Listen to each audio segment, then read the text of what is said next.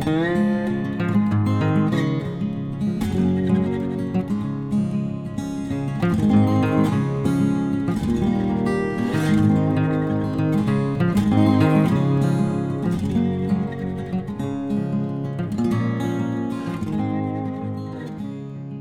Pferdefreunde, ich bin Johanna von Intuitive Equestrian. Und ich bin Sven.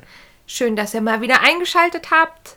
Wir sind diesmal richtig pünktlich im Rhythmus drin und machen schon wieder eine neue Folge. Es sind jetzt momentan keine großen Lücken drin und ich feiere es total. Das ist wichtig, dass wir mal wieder da einen Rhythmus reinkriegen. Es ist mittlerweile bei dir ein bisschen gechillter Genau. und bei mir geht's auch. Also, warum nicht? Außerdem haben wir Bock. Wir sind auch total heiß. Wir haben viel, vieles tolles Feedback wieder bekommen. Ja. Und äh, ihr hört uns auch sehr fleißig. Da waren wir echt überrascht in der letzten Zeit. Immer wenn wir die Statistiken gecheckt haben, war die Tendenz sehr gut. Das heißt, wir haben auch sehr Listens. viele neue Hörer. Willkommen. Ich hoffe, ihr habt den Rest schon gehört. Wenn nicht, Wenn nicht, dann könnt ihr zwar quer einsteigen, aber holt auf jeden Fall was nach. Oh mein Gott, mir fällt es gerade eben erst auf. Was denn? Das ist unsere 50. Folge. Ja, es ist unsere 50. Folge tatsächlich. Ja. Also ein kleines Jubiläum. Aber nur ein kleines. So eine richtig Special-Folge machen wir dann erst bei Ich, 100, ich mag oder? ja Special-Folgen allgemein bei Podcasts irgendwie nicht. Ich finde die auch total anstrengend. Auch zum Beispiel solche, oh, wir sind ausnahmsweise Live-Folgen, mag ich nicht. Die skippe ich bei Echt? manchen Ich Podcasts. finde Na, mag ich find das schon ganz cool. Ja? Ihr könnt uns ja mal Feedback geben dazu, äh, ob ihr euch vielleicht irgendwas Besonderes zur 100. Folge wünscht. Aber Da können wir dann da ganz lange planen. Viel Dahin. Zeit bis dahin. Vielleicht machen wir dann nichts mehr mit Pferden. Ha, guter Witz. ja, genau. Da Ähm. machen wir dann ein, mache ich einen eigenen Programmier-Podcast. Da hören hört aber keiner mehr von unseren Hörern. ich meinst du nicht? Die Überschneidungsmenge ist nicht groß. Definitiv nicht. Ja, ihr habt den Titel schon gelesen und äh, ich weiß den Titel aber noch gar nicht so ganz genau für heute. Also es ist ein Thema, über das wir heute sprechen wollen, das sich jetzt nicht sofort so in einem Satz sagen lässt. Deswegen, Sven, lass uns mal überlegen, wie wir diese Folge nennen könnten. Erzähl erst mal, dann, könnt- dann finde ich natürlich wieder einen super tollen Namen, weil ich bin da total Natürlich. gut drin.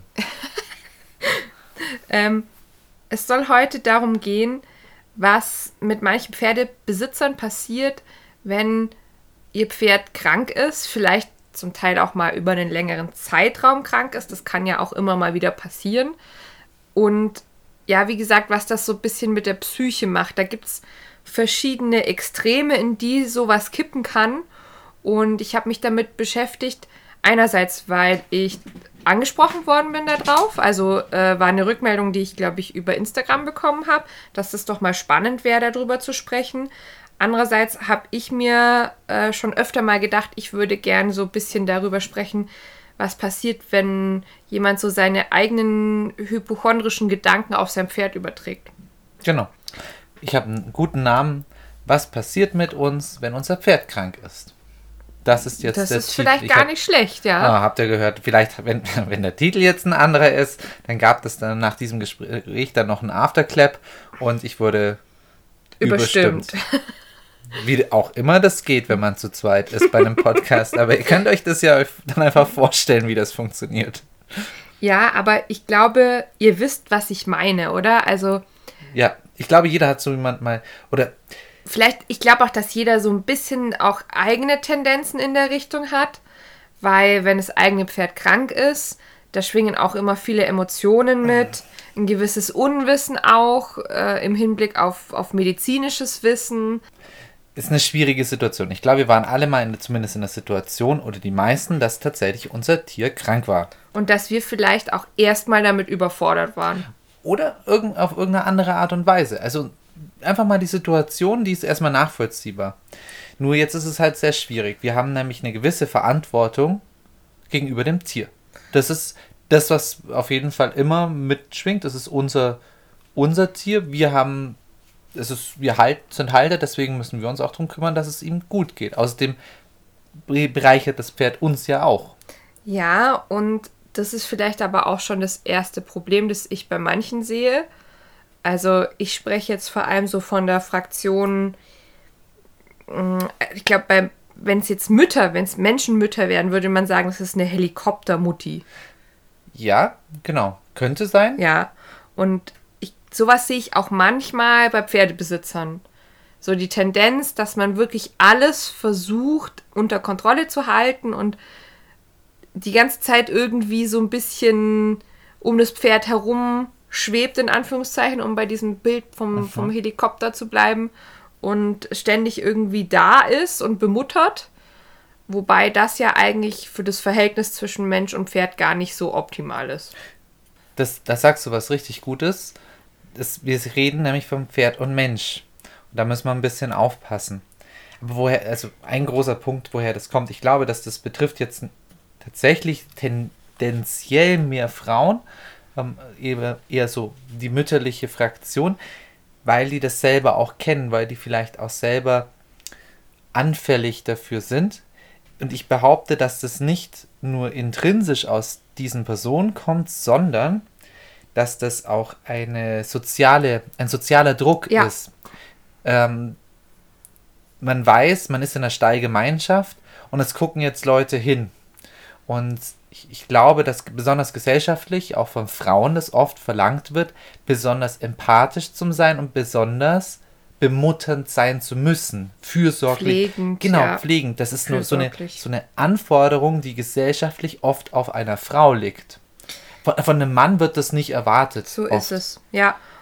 Und dann ist es aber halt auch so, beim Pferd, es ist einfach medizinisch auch ein bisschen anders als beim Menschen. Die Diagnostik zum Teil auch. Das heißt, wenn ich wirklich mal was vorliegen habe, was vielleicht von der Diagnose her nicht ganz eindeutig ist im Krankheitsbild beim Pferd, dann ist es beim Pferd auch viel aufwendiger, da Klarheit reinzubringen, als jetzt beim Menschen, der einfach zum Hausarzt geht und vom Hausarzt aus an einen Experten weiterempfohlen wird. Selbst da kann es oft schwierig sein, aber da gibt es wenigstens Experten.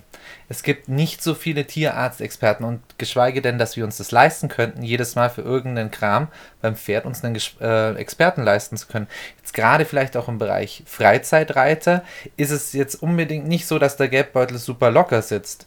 Also wenn ich jetzt in, ich, ich gehe jetzt vom sündhaft teuren Springpferd ähm, Da ist aus. es vielleicht auch noch mal anders und da nimmt man vielleicht auch noch mal eher auch lange Fahrten in Kauf, wenn man so zu irgendeiner Spezialklinik fährt. Beim Freizeitpferd ist es häufig so, dass es doch erstmal der, äh, ich sage jetzt mal, hausinterne Tierarzt äh, schon richten muss. Genau. Das heißt, wir haben trotzdem meistens ist der Tierarzt da, hat vielleicht auch nicht so viel Zeit ähm, und, und kommt halt mit einer Diagnose um die Ecke und wir müssen die dann quasi erstmal so nehmen und trotzdem ist so ein Grundzweifel noch mit drin und wir wollen jetzt noch mehr tun. Wir wollen irgendwas tun. Wir wollen ja irgend.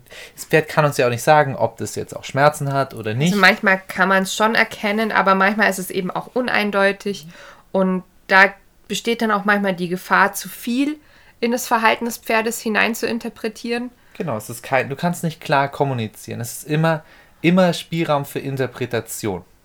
Du, also gerade im Verhalten zumindest. Ja. Du hast einen gewissen Spielraum. Und das ist eben schwierig. Das sind so jetzt die Schwierigkeiten, die wir jetzt gerade so ein bisschen aufzählen. Und jetzt auch noch keine verurteilende Verhalten jetzt erstmal. Das ist ja ganz. Erstmal überhaupt nicht. Das ist Im ganz Gegenteil, wichtig, also dass man sich darum kümmert und dahinterher ist. Und es ist wichtig, vielleicht einmal mehr hinzugucken oder einmal mehr zu hinterfragen, als einfach hinzunehmen und sagen, ja, passt schon, ist, ist ja bloß ein Gaul, ich stelle den ein paar, Mal, ein paar Tage noch auf die Koppel, dann, und dann geht schon wieder. geht schon wieder. Vielleicht ist es das ja nicht. Also das ist schon wichtig und ich finde auch die wichtig, Tendenz ja. und ich finde die Tendenz auch gut, dass man sich mehr damit auseinandersetzt und aufpasst. Das ist wichtig und gut. Genau. Von, also ich spreche jetzt gleich im Anschluss von verschiedenen ähm, psychologischen Phänomenen, die entstehen können im Bezug auf überlastete Besitzer. Und wie gesagt, das sind jetzt auch gleich Extreme. Ich will niemanden verurteilen, wenn wir jetzt gleich ähm, über diese Extreme sprechen, und sondern ich will sie nur mal aufzeigen und ich denke auch, dass sich jeder in gewisser Weise, gut, vielleicht in, in, dem ganz extremen Fall, den ich jetzt zum Schluss noch nennen möchte, eventuell nicht, aber gerade so hypochondrische Tendenzen, denke ich, hat vielleicht jeder an sich schon mal beobachtet. Genau, und es geht auch nicht darum, Stallkollegen jetzt in irgendeine Schublade zum Stecken und über die dann zu urteilen, nur weil man jetzt weiß, dass es solche Leute gibt. Das muss man einfach vorsichtig sein. Außerdem sind wir keine Psychologen, auch genau, ganz wichtig. Das ist sehr, sehr wichtig, weil das sind, wie gesagt, psychologische Phänomene, beziehungsweise äh, in dem einen Fall ist es sogar eigentlich eine psychiatrische Krankheit, äh, von der ich gleich spreche. Und natürlich, wir können das nicht diagnostizieren. Ja. Aber ich finde es wichtig, dass man da mal drüber spricht und sich sowas bewusst macht, weil das vielleicht auch hilft, selber, wenn es dann mal so weit ist, dass das eigene Pferd krank ist, vielleicht ein bisschen einen kühleren Kopf zu haben und sich vor Augen zu führen, Moment einmal, ich möchte ja nicht in so eine extreme Ecke mit meinem Verhalten abschweifen. Genau. Deswegen zumindest auch eine Triggerwarnung für diejenigen, die nicht gerne über solche psychologischen Phänomene hören wollen, vielleicht sich selber dann auch getriggert fühlen, ähm, dann vielleicht eine Dann- andere Folge Genau, angucken. dann, wir haben ja jetzt so viele Folgen inzwischen, dann sucht euch einfach eine andere aus. Genau. Oder lasst die hier fürs eine Mal einfach ausfallen. Weil auch gerade so das kranke Pferd triggert auch manche. Ja, Es gibt ja auch diesen, dieses Phänomen vom Burnout beim Tierbesitzer, weil das Pferd eben chronisch krank ist und sehr viel Pflege braucht und man das vielleicht dann auch über einen längeren Zeitraum im Alltag stemmen muss und das eben einfach an einem zehrt. Wie gesagt, dieses Phänomen gibt es auch und ich kann da jeden verstehen. Darum soll es aber heute auch gar nicht gehen. genau.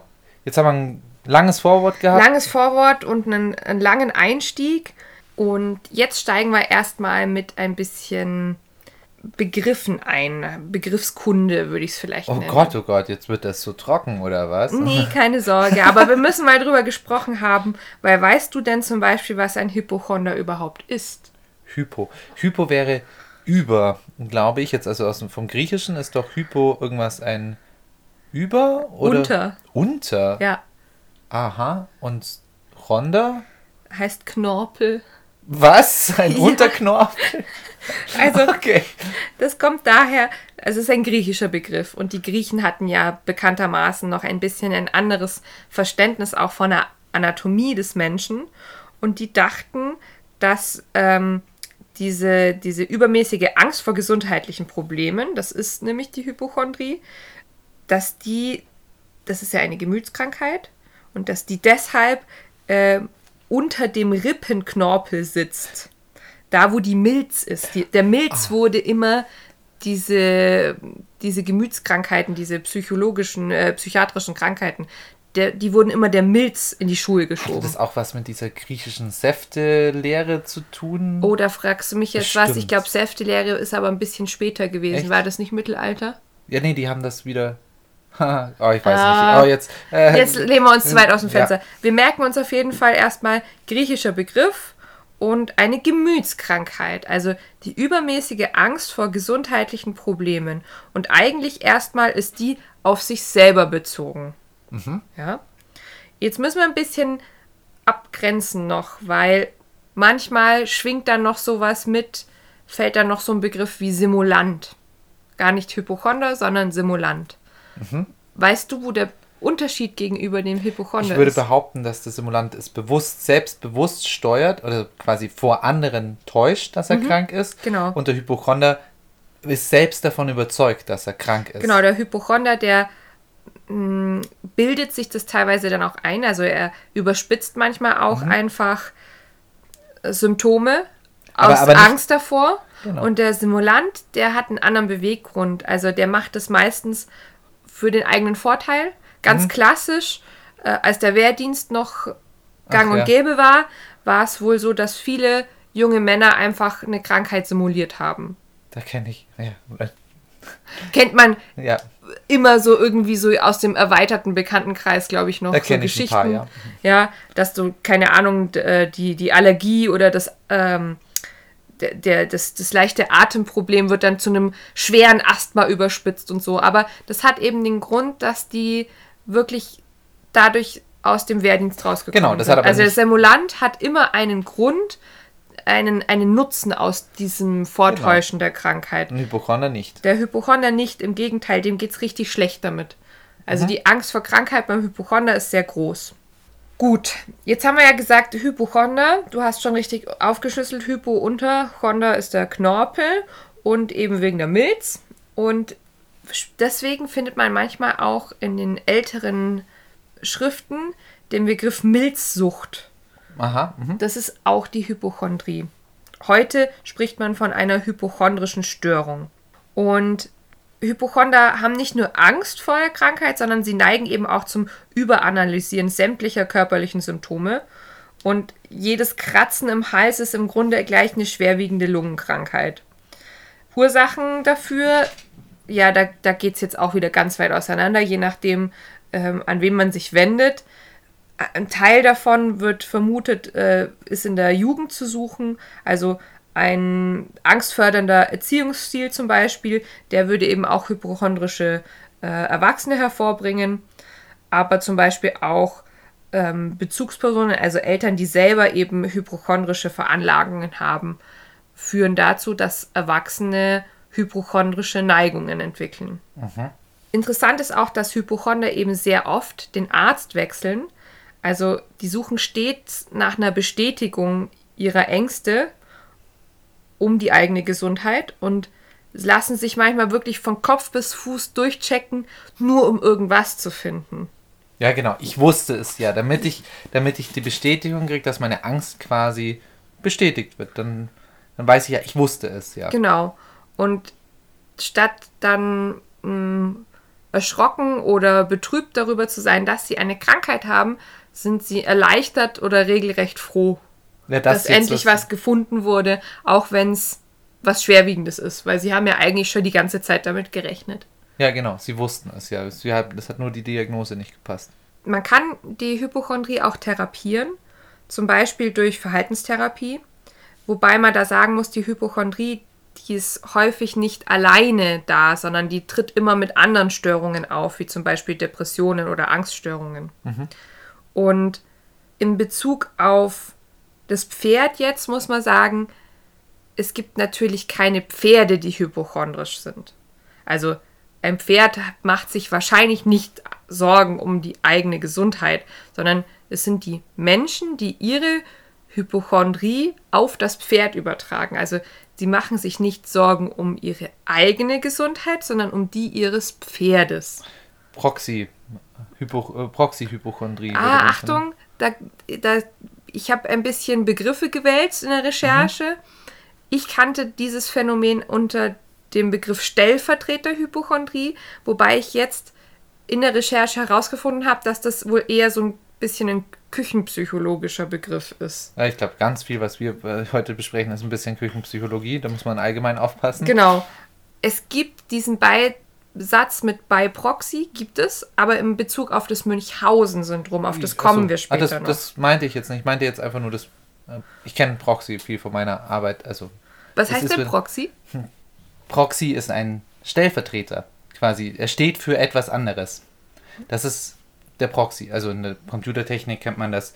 Ein, Proxy, über den man quasi ins Internet kommt dann und so weiter. Das, das tut so, als wäre es was anderes. Ein Stellvertreter. Das heißt auch hier in dem Fall, psy- küchenpsychologisch betrachtet, ähm, wir machen uns Sorgen um die Gesundheit unseres Pferdes, Genau. aber diese Ängste sind nur projiziert. Genau. Jetzt ah, ist jetzt so, dass jemand, der jetzt hypochondrisch gegenüber seinem Pferd ist, auch unbedingt hypochondrisch gegenüber sich selbst sein muss. Das ist eine sehr gute Frage. Ich würde jetzt behaupten, nein. Ich glaube nämlich, dass das eben ausgelöst wird aus einer bestimmten Angst. Aus, äh, das sind zwei verschiedene Ängste.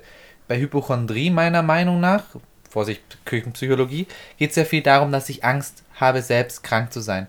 Wenn es aber immer noch um, um das Tier geht, dann habe ich Angst, nicht, dass, dass es mir schlecht geht, sondern dass ich meine, Meiner, mein, meine Fürsorgspflicht nicht Genau. nachkomme. so ist es. Das sind schon noch mal unterschiedliche Paar Schuhe und ich glaube, die werden sich auch psychologisch anders auswirken. Und da gibt es, glaube ich, auch ein paar andere Phänomene, die es jetzt bei einem selber zum Beispiel in der normalen Hypochondrie eigentlich nicht gibt, zum Beispiel. Genau. Ich fand noch ganz spannend, ich habe dazu nämlich dann recherchiert, ne, Stichwort Küchenpsychologie, ähm, was ich denn so finde, was denn stattdessen die Ursache sein könnte für dieses Phänomen. Ich projiziere meine Ängste oder ich projiziere generell Ängste äh, auf das Pferd, äh, dass es eben krank sein könnte. Und habe dann noch sowas wie die Cyberchondrie und Morbus Google gefunden. Cyberchondrie? Ich habe Angst vor Technik. Nee, eben nicht, ich, sondern ich, ich, wenn ich etwas habe, oder wenn mein Pferd dann in dem ja. Fall etwas hat, fange ich an, dass ich es erstmal google. Und wir wissen alle, was passiert, wenn ich Krankheitssymptome Ach, google. Das, man hat immer Krebs. Man hat immer die allerschlimmste Krankheit, die man so. überhaupt haben kann. Ja. Also häufig helfen diese ganzen Artikel gerade so äh, bei Cavallo oder so viel, wenn, wenn ich eingebe, kommen eben solche Zeitschriften, Cavallo, die eigentlich helfen sollen, diese Artikel, diese Fachartikel, die da veröffentlicht mhm. werden, aber die mir überhaupt nicht helfen, sondern da kann ich dann häufig gar nicht einschätzen, wie schlimm ist jetzt das, was mein Pferd hat. Also hat mein Pferd nur eine ganz harmlose Variante von äh, dem Problem, was ich da vermute, oder ist es wirklich ganz dramatisch? Oh, das ist was ganz anderes und ich bin nämlich einfach gar nicht dazu befähigt, ordentliche Befunde zu bef ähm, genau. erfassen, weil ich einfach kein Arzt bin.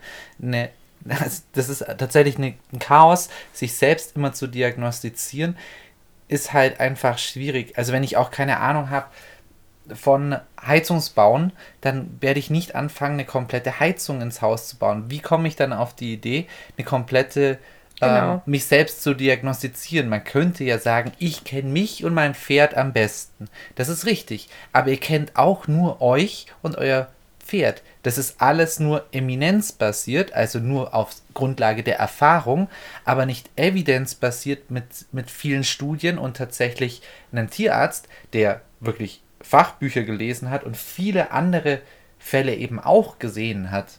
Ja. Und das, man kann, das ist so ein Impuls, das ist ganz normal für uns als Menschen, dass wir eminenzbasiert handeln wollen, weil das ist einfach in unserem Code, in unserem genetischen Code meiner Meinung nach auch verankert.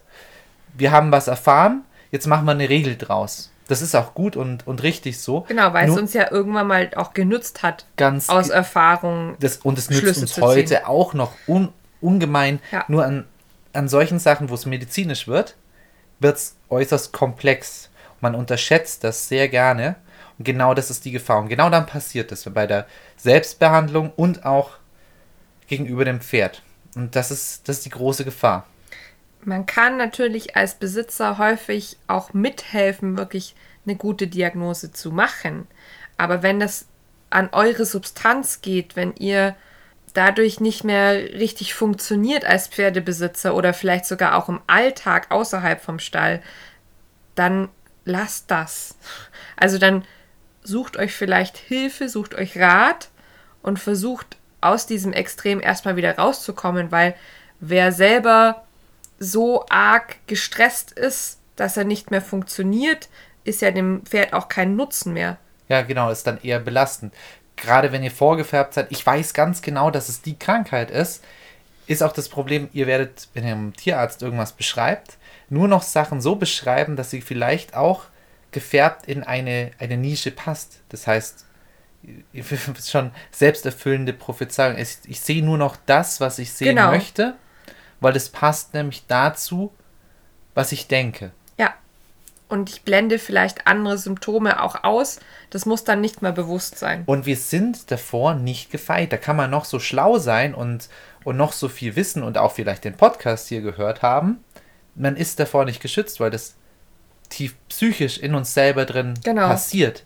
Das heißt, das ist keine bewusste Entscheidung. Keiner, keiner stellt sich hin und sagt, ach, ich möchte mir jetzt aber einbilden, dass mein, mein Pferd krank ist, sondern das ist was tief unterbewusstes. Lustigerweise spricht man im Bezug auf die Hypochondrie dann häufig auch mal über die eingebildete Erkrankung. Mhm. Beziehungsweise gibt es, glaube ich, auch ein, ein Buch, der äh, eingebildete Kranke. Okay. Nur so am Rande. Und ich, wie gesagt, ich glaube, ich habe diese Tendenz an so gut wie jedem Pferdbesitzer schon mal mehr oder weniger beobachtet. Und ich bin mittlerweile selber davon ziemlich abgekommen, Sachen zu googeln. Und vertraue zu großen Teilen wirklich allein auf die Aussage unserer Tierärztin. Das ist das Wichtigste. Und das, Einzige, was einem schützt, ist tatsächlich einen guten Tierarzt, Tierärztin zu haben, der man dann auch wirklich vertraut. Und man muss bei Vertrauen ist es halt so, es kann halt auch mal was schief gehen, aber das heißt nicht, dass ein Vertrauen gleich total gebrochen sein muss. Man hilft in der Weise, glaube ich, mehr, wenn man da jemandem vertraut. Es gibt so einen Spruch auch in Bezug darauf, äh, wenn du Hufgetrappel hörst, denkst du dann an Zebras. Mhm. Also, beziehungsweise ja. du sollst dann nicht an Zebras denken, weil ja. es muss ja nicht gleich das Exotischste vom Exotischen sein an Erkrankungen, sondern es kann halt auch mal einfach nur eine ganz normale, geläufige Erkrankung sein. Ne? Genau. Gut, so. Wie gesagt, das ist ein Extrem. Jetzt kommen wir noch zu einem anderen Extrem und da kommen wir an einen Punkt, sowas habe ich jetzt persönlich eigentlich noch nicht erlebt. Mhm. Nämlich das Münchhausen-Syndrom beziehungsweise das Münchhausen bei Proxy-Syndrom. Das kenne ich aus einigen Crime-Podcasts. Ja, ja, genau, dazu komme ich nachher nämlich auch noch. Also das Münchhausen-Syndrom ist eine psychische Störung, bei der Betroffene Symptome erfinden und dramatisch präsentieren. Und das Ganze wurde benannt nach diesem Lügenbaron Hieronymus Karl Friedrich Freiherr von Münchhausen. Kennt man ja diese ganzen extrem übertriebenen Geschichten, so dass er irgendwie bei Schneefall kam er an und dachte, er hätte sein Pferd äh, an einem Laternenfall angebunden und am nächsten Tag war der Schnee geschmolzen und das Pferd hing an der Kirchturmspitze und sowas. Oh. Solche Sachen hat er erfunden. Oh, Oder okay, ja, ne, ja. dass er ja. auf einer Kanonenkugel geritten wäre und sowas. Das klingt ja jetzt eher witzig, beziehungsweise ein bisschen abgedreht. Ist es aber nicht. Ja, ist nämlich gar nicht witzig, nämlich. Nein. Weil, was ist die Krux, Hannah, an dem Ganzen? Das, was du jetzt erzählt hast, das sind lustige Geschichten. Das ist jetzt die eine Sache. Ja, aber wenn ich halt zum Beispiel erfinde, dass ich Krebs habe und meine ganze Familie stellt sich drauf ein. Jo, das ist gar nicht so witzig. Das ist nicht lustig. Und das ist dann eine sogenannte artifizielle Störung, also eine psychiatrische Krankheit, bei der Patienten Krankheitssymptome vortäuschen, die in einigen Fällen auch selbst zugefügt sein können sogar. Also so weit kann das dann gehen. Und jetzt wird es richtig dramatisch. Und jetzt wird es richtig dramatisch und nicht mehr schön. Und dieses Münchhausen-Syndrom gibt es als eine Art Sonderform auch noch. Dann ist es das Münchhausen-Stellvertreter-Syndrom oder auch Münchhausen bei Proxy genannt. Das kommt recht häufig. Jetzt komme ich als Klugscheißer. Ja, ja. Nämlich mit meinem Crime Podcast. Das kommt sehr häufig bei Müttern vor. Genau. Die haben nämlich, der Proxy ist nämlich das Kind oft. Ja. Da gibt es auch einen ganz berühmten Fall, der auch verfilmt wurde aus 2015 von Gypsy Rose Blanchard. Schon mal gehört? Mm, nein, ich kenne das nicht. Die hat ihre Mutter ermorden lassen von ihrem Freund. Ihre Mutter hat vorgetäuscht, dass sie mehrere Krankheiten hätte, hat sie beim Arzt mehrfach auch immer mal wieder einige Jahre jünger gemacht, hat ihr vorgetäuscht, dass sie selber nur das geistige, die geistige Kapazität eines Kleinkindes hätte und dass sie den Rollstuhl bräuchte, obwohl sie gesund war. Also sie hätte keinen Rollstuhl mhm. gebraucht, sie konnte laufen. Hat ihr aber dann auch gesagt, ja, du, du darfst auch nicht vor anderen laufen und sowas. Also wirklich eine heftige Geschichte, wenn man sich mit dem Fall mal beschäftigt. Trotzdem, was sie dann daraus gemacht hat, die Tochter, dass sie wirklich ihre Mutter hat ermorden lassen, ist auch nicht in Ordnung. Ja, gut, das ist klar. Aber was ich, ich kenne eben auch einige Fälle, bei denen Mütter bewusst dann das Kind auch krank machen mit Pillen und so weiter. Ja, genau. Ähm, bei denen es aber auch wirklich darum geht, dass die Mutter eben die schützende und liebevolle Mutter spielen kann auch, indem sie quasi das kranke Kind doch umsorgt und natürlich ganz viele Menschen außenrum im sozialen Umfeld dastehen und sagen, Mai, guck mal, was für eine tolle Mutter, die kümmert genau. sich da um das Kind und ah, Mai, so aufopfernd und liebevoll und das ist genau das, wo wir eingangs auch schon ein bisschen mit drauf eingegangen sind. Ich sage jetzt nicht, dass, dass das komplett parallel ist, aber man merkt, dass da die Ratifizierung von außen kommt und das ist genau, jetzt mache ich die Brücke, genau das gleiche Problem bei uns im Stahl ab und zu. Weil wir sind auch unter sozialer Kontrolle von unseren Miteinstellern. Die gucken uns auch an. Und ich glaube, dass eben diese Gefahr, also dass es solche Fälle eben geben kann beim Pferd dann auch? Das ist eine sehr gute Frage. Ich habe auch ein bisschen versucht zu recherchieren dazu, ob es das überhaupt bei Haustier- bzw. Pferdehaltern gibt. Schwierig ist, wenn es da keine Fälle, also wie, wie kommt sowas raus? Also Genau. bei Kindern ist das vielleicht eine andere Sache. Kinder sind ja hochgradig kontrolliert auch mit diesen ganzen U-Untersuchungen Ja. auch. Und man weiß von diesen, von diesen Fällen von Müttern und Eltern im Allgemeinen. Aber wer kontrolliert denn bitte beim Pferd? Und bei Genau. anderen Haustieren? Das ist das Problem. Also, wie du schon gesagt hast, betrifft diese psychische Störung ja vor allem Frauen zu 90 Prozent. Und da ist es so, dass also es ist so ein Dreiklang. Die erfinden entweder Krankheiten, übersteigern sie. Also, ne, das ist das, was wir anfangs schon mal besprochen haben. Man kann ein Symptom haben und es einfach überspitzen. Oder, und das ist das Schlimme, sie fügen es zu. Und das herauszufinden ist trotzdem auch im Humanbereich sehr, sehr aufwendig, weil diese Mütter, die wissen meistens schon, dass das, was sie tun, nicht in Ordnung ist. Und wechseln immer wieder den Arzt. Also die betreiben so richtiges Arzthopping. Was sie dann manchmal auch erklären damit, ja, mein Kind ist halt wirklich so arg krank und das hat wahrscheinlich auch verschiedene Krankheiten und da braucht es eben auch verschiedene Fachärzte. Oder warst du vielleicht mit dem anderen nicht zufrieden? Auch? Genau, dann ist auch sowas. Oder man zieht auch mal um. Ja. Äh, teilweise auch gezielt, um eben keinen Verdacht zu schöpfen bei den eigenen Ärzten, bei denen man eben zuvor war. Also da ist es ja schon schwer herauszufinden. Mit Haustieren ist es noch viel, viel schwerer. Ja, schon, schon alleine, wie das rechtlich ist. Der, der Tierschutz gilt hier zwar auch, aber im Endeffekt sind Tiere Besitz, in Deutschland zumindest, als Eigentum geregelt. Und da ist das noch, das geht quasi niemand anderen mehr oder minder was an, außer der Tierschutz, der da, da quasi helfen könnte. Genau. Und bis der eingeschalten wird, und da muss ja wirklich auch ein ernsthafter Verdacht auch vorliegen. Das kann man ja nicht einfach irgendeinem unterstellen. Und ja, wer soll das, wer soll eigentlich befähigt sein, irgendwas zu unterstellen? Das könnte nur ein Tierarzt sein, der regelmäßig da ist. Und da hast, haben wir schon gesehen, da gibt es eine Lösung dafür. Genau. Und wie gesagt, ich habe versucht, mal eine Studie zu finden über das, was eben im Haustierbereich passiert. Und es gibt tatsächlich ganz, ganz wenig. Es gibt eine, die recht bekannt ist, ähm, vom Anfang der 2000er, 2001 bzw. 2002.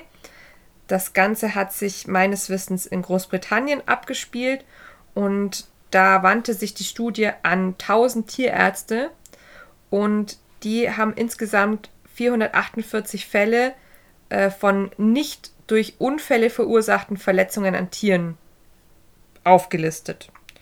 Und davon wiederum sechs, also sechs von diesen Fällen waren so, dass die Tierärzte davon überzeugt waren, dass Münchhausen bei Proxyfälle vorlagen. So, jetzt merkst du, wir sind in so einem Bereich, nehmen die Tierärzte an, dass Ja, ja, also auch hier haben wir eigentlich keine Gewissheit, sondern vor allem eher Erfahrungsberichte. Und diese dünne Studienlage ist es, denke ich, auch, dass wir heute nicht eindeutig sagen können, ja, nehmt euch in Acht davor, das gibt es eindeutig auch bei Haustieren, sondern es ist wirklich im Moment in dem Bereich einfach nur ein Verdacht. Würde aber irgendwo trotzdem einleuchten, weil das Verhältnis gerade von Frauen zu ihren Haustieren häufig dem Verhältnis von Mutter zu Kind ähnelt. ja. Zu dem Verhältnis im Allgemeinen, ich glaube, dass dieses, dieses Verhältnis, ich weiß nicht, ich habe das, glaube ich, schon öfters angesprochen und ich, ich finde, da hat keiner der beiden Parteien irgendwas davon. Wenn das Pferd das Kindersatz wird oder das Pferd ähm, in irgendeiner Weise zu arg bemuttert wird. In keiner Frage hat ein Tier absolut Liebe auch verdient und Fürsorge, absolut. Aber immer auch im Rahmen dessen, was es ist. Es ist ein Pferd und es muss, auch wenn ich zum Beispiel furchtbar gern mit meiner Rosi kuschel und qua- quasi kraul und reingehe und, und sie es auch genießt, das ist die eine Sache. bin ich mir trotzdem bewusst, dass es ein Pferd ist und ich jetzt nicht es die ganze Zeit umarmen muss, damit es ihm gut geht oder sonst irgendwas. Es hat andere Bedürfnisse, die wichtiger sind. Ja. Es sind Bedürfnisse auch zu anderen Pferden, dass sie da Kontakte haben, dass sie ihr Fressen haben, ihr Heu, ihren Auslauf, koppeln und solche Dinge. Das ist die eine Sache. Aber dass wir als Menschen mit ihr eine, eine Beziehung eingehen, das ist schon auch wichtig, aber die darf nicht abstrus werden in, in irgendwelchen Sachen, in denen ich zu viel in, in das Pferd rein interpretiere, weil ich das, weil ich gerne, das hat jemand mal äh, zu mir gesagt, weil jemand ein Einhorn drin sehen möchte. Ja. Quasi das, das Einhorn, das mich auf eine magische Art und Weise, auf eine magische Art und Weise in eine Beziehung und wegbringt aus meinem Alltag. Ja. Dass es das tut, das Pferd, dass es uns rausreißt und dass wir, dass es eine gewisse wunderbare Beziehung, ähm, eine nicht sichtbare gibt, das möchte ich nicht bezweifeln. Aber die funktioniert, funktioniert nicht magisch. Das ist eine, die wir uns auf einer Beziehungsebene anerarbeiten, von beiden Seiten aus. Das ist nicht magisch und einfach da, weil ich mir das doch so sehr wünsche und weil ich quasi so viel Liebe reinstecke und deswegen muss ich jetzt auch die Liebe zurückbekommen und schon habe ich eine wundervolle Beziehung. So funktioniert es eben nicht. Und ich glaube, das ist, das ist das, was auch eben in solche hypochondrischen beziehungsweise diese Münchhausen bei Proxy-Problematiken mit reinführen kann. Das ist eine Gratwanderung, weil ich möchte doch so sehr auf dieser Ebene mit meinem Pferd verbunden sein. Und ich spinne mir mal was zusammen. Ja. Da kann man, ja, aber ich, ich habe das schon mal an ein paar Stellen gehört. Ähm, aber ich spüre das doch. Ich, ich weiß das. Weißt du, was ich ja. meine? Dieses auf einer Metaebene quasi mit seinem Pferd das, ähm, zu kommunizieren. Es, man kann mit seinem Pferd kommunizieren auf einer Pferdeverhaltensbasis, ähm, ja. aber ich bin da ganz pragmatisch. Es gibt kein, kein Zauberspruch. Keine magische Verbindung, ja. die uns irgendwie ermöglicht, als einzige die Probleme des, des Pferdes zu lösen. Also ich muss auch sagen, aus meiner eigenen Erfahrung, ich habe jetzt noch nie einen Fall erlebt, der so in diese Richtung Münchhausen bei Proxy ginge. Was ich schon ein paar Mal erlebt habe, ist halt wirklich, dass das Pferd diagnostisch auf links gedreht wurde, weil äh, bestimmte Umgangsprobleme bestanden. Und dann ist es halt ab einem gewissen Punkt so, du wirst immer irgendwas finden. Irgendeinen Befund wirst du immer haben, wenn du halt wirklich schon Unsummen investiert hast ob das halt wirklich der Grund für dein Umgangsproblem ist, das steht halt immer auf einem anderen Blatt Papier. Also nur weil du deinem Pferd zum Beispiel im Gelände keine Sicherheit geben kannst, heißt es nicht, dass es automatisch blind ist oder PSSM hat oder Arthrosen hat oder sonst irgendwas, sondern dann liegt es vielleicht tatsächlich einfach erstmal nur an der gemeinsamen Kommunikation. Oder es hat Arthrose ja. und du gibst deinem Pferd keine Sicherheit ja, draußen. Genau. Es, es kann nicht nur das eine sein, vielleicht spielt beides mit rein und nur weil man das andere behandelt, ist dann das andere weg. Wir würden sowas uns auch gerne wünschen, quasi eine magische Pille und ja. rein ins Pferd und danach sind alle meine Probleme weg. Oder es kann sein, dass es leichter wird, wenn man irgendwas findet, was, mhm. was vormals nicht bekannt war, ja, irgendeine Diagnose, wo man danach wirklich äh, eine Therapie findet, und dem Pferd erstmal eine gewisse Erleichterung bringt, kann es natürlich sein, dass der Umgang sich erstmal wieder leichter anfühlt. Aber trotzdem werdet ihr irgendwann an einen Punkt kommen, wo ihr merkt, naja gut, aber das war jetzt nicht der Weisheit letzter Schluss, sondern ich muss tatsächlich vielleicht auch nochmal über Training an das Problem herangehen, das ich eigentlich im Umgang habe. Und da ist auch manchmal so, ein großes Thema ist das Reiten für viele. Und wenn man jetzt selber vor dem Thema Reiten mit diesem Pferd vielleicht einen großen Respekt hat, eventuell Angst hat. Ich habe das jetzt ein paar Mal schon erlebt, dass ich, ich hatte wirklich den Eindruck, die Leute wollten, dass das Pferd wirklich deutlich krank ist, damit sie aus dieser Kiste mit dem Reiten rauskommen. Weil die Angst teilweise so groß ist und Ja. man will es doch irgendwie und es quasi in so einem Zwiespalt innerlich ist. Genau. Anstatt einfach zu sagen, okay, das Thema Reiten überfordert mich, ich hänge das jetzt erstmal an den Haken. Das muss ja auch nicht für immer sein. Das kann ja auch erstmal irgendwie für ein halbes Jahr sein Ein- oder so. Aber Hanna, das Eingestehen ist das Schwierigste. Genau. Da, das ist, glaube ich, das Schwierigste. Und ich glaube, da geht man dann, es ist eine leichtere Lösung, tatsächlich zu sagen, mein Pferd ist krank. Ich habe, ich kann ein Problem labeln. Mhm. Und ich kann mich aus der Gleichung rausziehen und muss nicht mir einen Fehler eingestehen, weil das fällt uns meistens immer am schwierigsten, einen Fehler uns selber einzugestehen.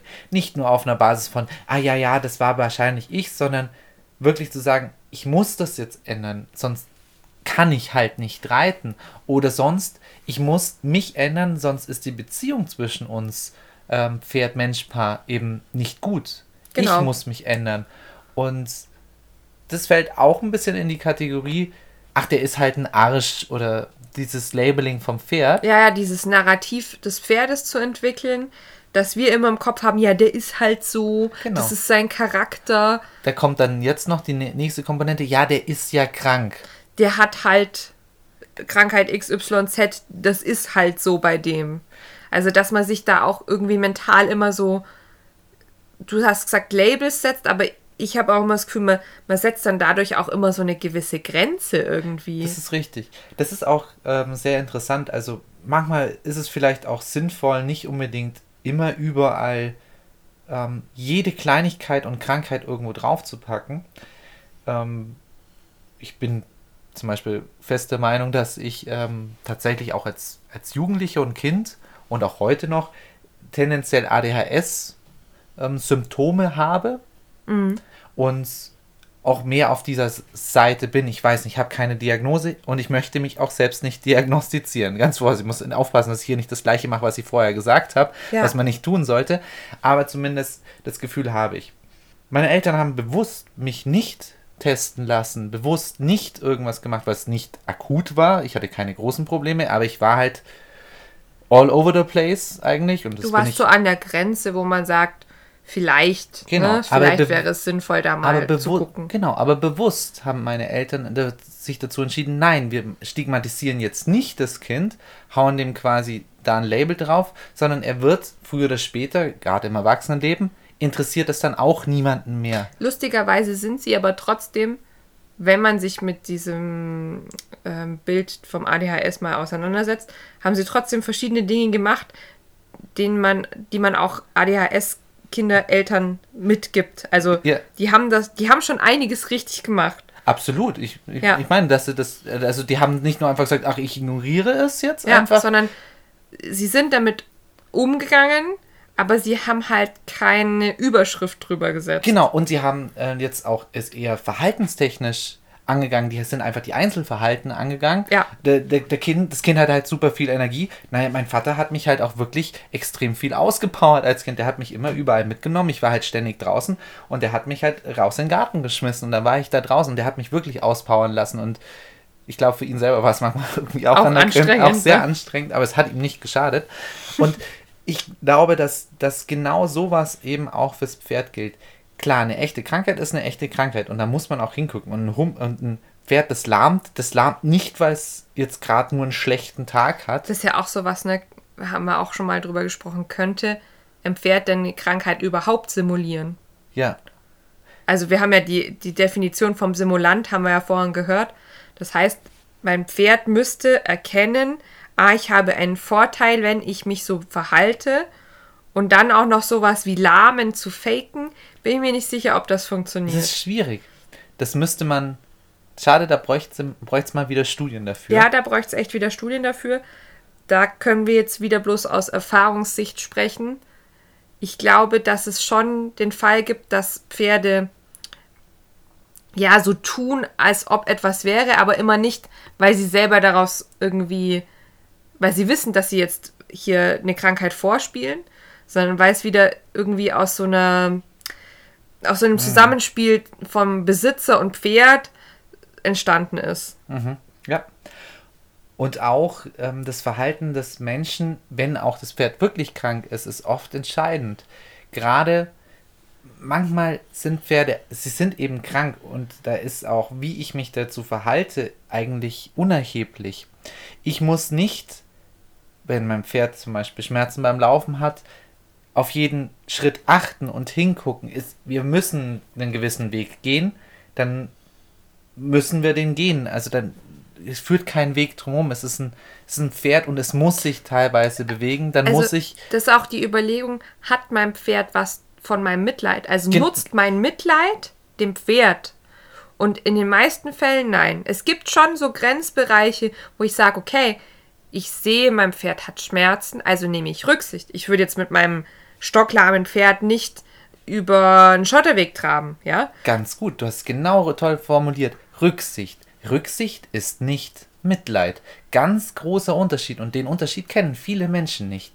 Mitleiden heißt auch wirklich selber das Leid zu verspüren, als wäre es mein eigenes. Und damit bringe ich mich automatisch in eine Situation, in der ich, wenn ich leide, der ich nicht mehr sauber handeln kann und in der ich nicht mehr völlig klar entscheiden kann. Und gerade in der Situation, wenn mein Pferd krank ist, braucht es mich umso mehr in voller Klarheit und auch in ähm, als Anführer. Und da darf ich nicht, also Mitleid ist immer bis zu einem gewissen Grade gut, aber ist auch nicht unbedingt der beste Berater auf lange Sicht zumindest, um ein Problem zu lösen. Also Mitleid hilft nicht unbedingt ja. aus Dingen raus. Was wir vielleicht auch noch ansprechen müssen, ist auch die Tatsache, dass einfach die Tiermedizin sich in den letzten, sage ich jetzt mal, 20 bis 30 Jahren auch echt weiterentwickelt hat. Und da kommen wir auch wieder an ein Problem, weil, also sowas wie jetzt PSSM, PSSM 2, war halt einfach vor, sagen wir mal, 10 bis 15 Jahren echt noch sehr unbekannt. Ich weiß gar nicht, ob es da sogar schon so weit erforscht war. Müsste man mhm. mal nachschauen. Kann ich jetzt aus dem Stegreif nicht sagen. Aber es ist ja so, die Symptome von PSSM, egal ob jetzt in der Einser-Ausprägung oder in den verschiedenen Arten von PSSM 2, die haben ja Pferdebesitzer schon seit vielen Jahren beschrieben, wo es immer hieß, ich verstehe nicht, warum mein Pferd krank ist. Mhm. Man hat ja nichts finden können. Und jetzt inzwischen weiß man, ah ja, die haben ja wirklich was gehabt. Das heißt, manche Pferdebesitzer haben auch einfach die Erfahrung gemacht, okay, ja, ich sehe, dass mein Pferd krank ist, aber es gibt halt noch keine äh, Diagnostik dafür, was mein Pferd eigentlich hat. Und das ist auch wieder ein Problem. Das ist schwierig. Ich kann mich quasi nicht hundertprozentig auf die Tiermedizin dann auch verlassen. Und das ist, und das führt genau in diese blöde Situation rein. Das, ja. also das sind nicht nur die Menschen, also wenn ihr jemanden kennt, der, der vielleicht dazu neigt, nicht unbedingt jetzt mit dem Finger auf die zeigen, sondern das ist echt eine doofe Situation und auch wenn wir jetzt gerade klug dahergesprochen haben, wir sind ja auch nicht davor geschützt. Nein, um Gottes Willen. Wir haben, wir haben ja auch manchmal irgendwelche Sachen, das machen wir jetzt einfach nicht, wo wir eigentlich fast schon nahe am Aberglauben sind. Ja. Wollen wir einfach sagen, nee, das lassen wir jetzt weg. Da Die letzten Male hat das immer irgendwie zusammengespielt und danach war eins der Pferde krank. Ja, auch wenn wir eigentlich wissen, dass es, was, dass es Quatsch ist, aber wir la lassen irgendeine blöde Kleinigkeit weg. Ja. Also da, das, da ist niemand davor geschützt. Auch bei Futtermitteln zum Beispiel. Ja. Äh, ich bin immer sehr akkurat mit Futtermitteln und versuche einen Überblick zu behalten, wann ich welches Futtermittel eingeführt habe. Und dann muss nur sowas wie zusammenfallen wie nach dem neuen Futtermittel hat das Pferd zweimal gehustet, dann wird es wieder aus dem Verkehr gezogen, dieses ja, Futter. Aber das ist doch total irrsinnig eigentlich. Ja, aber. Ja, ich weiß, was du meinst. Das, das Problem ist, dass wir es nicht hundertprozentig wissen. Und das wird uns immer so gehen und das ist immer dieses, die fehlende Sicherheit. Auch, auch, ne, wir sind wieder bei diesem Beispiel mit PSSM. Ich beobachte immer etwas und krieg dann vielleicht von außen auch erstmal gesagt, du spinnst doch. Also die, diese ja. Symptome, die kann ich jetzt nicht nachvollziehen oder die bildest du dir ein oder ja, der hat zwar diese Symptome, aber das ist was ganz anderes. Dann wird das therapiert, dem Pferd geht es aber nicht besser und so, ne? Also man hat ja auch leider als Pferdebesitzer manchmal das Problem, dass man viel näher an dem Pferd ist als alle anderen. Mhm. Ja. ja. Und auch am Ende des Tages derjenige ist, der entscheidet. Ja. Genau. Und das ist eine Verantwortung, die wir tragen und die kann nicht jeder tragen und das ist halt auch echt, echt viel Verantwortung, die wir da haben. Das ist, Genau, und Belasten. jetzt so aus, aus meiner Erfahrung, ob man jetzt ein Pferd, das immer mal wieder kränkelt, dann tatsächlich so auf links dreht oder nicht, da sage ich jedem Pferdebesitzer immer, das ist die eigene Entscheidung und man soll die Entscheidung fällen, die einem am, am besten, ja, gefällt ist das falsche Wort, die einem gut tut. Also manche brauchen einfach die Gewissheit, zum Beispiel, ja, der hat PSSM 2 und können sich dann drauf einstellen. Und manche sagen, naja, ich bin mir jetzt nicht sicher, ob der PSSM hat, aber ich probiere mal, ob das Management eines PSSM-Pferdes uns gut tun würde. Und wenn das der Fall ist, kann ich ja immer noch gucken, ob ich den Test mache oder nicht. Ja. Also, ne, in dem Fall dann sowas wie, ich decke jetzt mein Pferd halt ein, ich lasse den Hafer weg, äh, ich gucke, wie die Grasqualität ist, wie die Heuqualität ist und so weiter. Und dann pendle ich mich vielleicht auf einem gesunden Maß ein und wenn ich dann merke, okay, ich bin weitergekommen und ich brauche aber die Gewissheit, kann ich immer noch den Test machen. Fordert aber auch ein gewisses Maß an Disziplin von den Menschen auch. Ja. Und das ist eigentlich mein Tipp, ein gewisses Maß an Disziplin sich da tatsächlich anzueignen und einfach nochmal, gerade in den Situationen, wenn das Pferd krank wird, einen Schritt zurückgehen und einfach nur die Situation zu nehmen, wie sie ist. Das Pferd ist jetzt krank. Punkt. Es hat etwas und jetzt gucke ich mir das Stück für Stück an. Nicht, nicht, für, nicht zu arg in die Emotionen immer wieder ein, einsteigen. Einfach nochmal sagen, Pferd krank, ich, jetzt machen wir einfach nächsten Schritt. Gar nicht, gar nicht weiter die Gedanken füttern, kann ich es doch nochmal reiten? Wie wird das gehen? Oh nein, wenn das schlimmer wird, was kann denn noch alles kommen? Nicht die Gedankenmaschine anmachen, sondern einfach Schritt für Schritt gehen. Für Schritt. Das ist genauso. Im Endeffekt, mit was, über was wir jetzt hier reden, ist schon wieder das Thema, was uns ähm, als Pferdeleute eigentlich am meisten betrifft, oft, oder zumindest sehr viel. Es geht hier auch um Angst. Kontrollverlust, Angst, das ist einfach so ein Thema. Und hier auch gleiche Methodik wie beim Gelände oder sonst irgendwo anders. Man muss, man muss einfach auch einen Punkt finden, wie man mutig sein kann. Und auch, auch jetzt im Thema Krankheit muss man auch Mut beweisen können. Ja, und Mut, da haben wir auch schon drüber gesprochen, heißt ja nicht, dass man keine Angst hat, dass man total gut gelaunt sehenden Auges in eine Situation hineingeht, die einem unangenehm ist, sondern ich gehe in eine Situation ein, obwohl sie mir unangenehm ist. Genau. Und geh nicht nur den leichtesten Weg. Ja, und dieses Schritt für Schritt, also das ist wirklich was, das würde ich jedem mitgeben, den das gerade betrifft. Mal nicht dran denken, was ist in einem Jahr, sondern mal nur dran denken, was ist in zwei Tagen oder nächste Woche. Genau. Und, das ist auch sowas, wirklich, wenn ihr an eurem Pferd was beobachtet, hört auf zu googeln, sondern wendet euch bitte einfach an Experten, die vielleicht auch ein bisschen mit Erfahrungswerten an so ein Problem herantreten, weil es muss nicht immer gleich das Allerschlimmste sein. Ja. Aber lass uns hoffen, dass es möglichst wenig von unseren Hörern draußen so geht, dass die in irgendeiner Situation sind, dass die Pferde krank sind oder sonst irgendwas in der Richtung. Also das wünsche ich auf jeden Fall jedem da draußen, weil das ist einfach anstrengend. Ja, ich Und- wünsche euch, dass ihr gesunde Pferde habt und dass es euch gut geht und dass, wenn doch mal was ist, weil das passiert einfach, genauso wie wir selber mal krank werden oder eine Verletzung haben, dass ihr das alles einfach auch gewuppt bekommt. Orientiert euch auch an anderen Pferdeleuten, die ihr vielleicht im Umfeld kennt, wo ihr sagt, wow, also ich, mir würden spontan echt einige einfallen, wo ich sage, wow, die haben sich, obwohl jetzt irgendwas echt Dramatisches auch passiert ist, wirklich, wirklich Ruhig und besonnen verhalten. Und haben trotzdem was gewuppt dann auch. Und auch wenn wirklich alles einen Bach runterging, haben die trotzdem auch einen Weg gefunden, eine schöne Zeit zu verbringen oder auch neue Perspektiven dann auch gefunden danach. Und da fallen mir einige Leute ein, die, und ich finde das sehr bewundernswert und richtig cool. Und es geht auch irgendwie weiter. Und so dunkel das jetzt auch klingt, es geht vielleicht auch auch ohne genau dieses Pferd vielleicht auch irgendwann weiter. Genau von dieser Angst muss man sich, glaube ich, auch lösen. Es ist auch, dass die Möglichkeit gibt es einfach. Das ist einfach auch eine Geschichte auf Zeit, Da haben wir manchmal gar nicht so viel Einfluss drauf. Ja, das ist aber, glaube ich, egal mit wem, mit welcher Beziehung so. Ja. Egal, ob es jetzt um ein Pferd, eine, einen Hund, eine Katze oder eben den eigenen Mann oder so geht. Manche Wege trennen sich irgendwann. Vielleicht tragisch, weil der andere, ja, den gibt's halt nimmer. Genau, es ist ja überraschend vielleicht auch an ein paar Stellen. Vielleicht auch, weil es einfach in der Beziehung zwischenmenschlich quasi in Anführungszeichen Ja. nicht mehr passt. Und auch diese Zeiten, klar, die sind hart, aber man kann sie überstehen. Ja. Man muss auch im Leben ab und zu loslassen können. So ist es.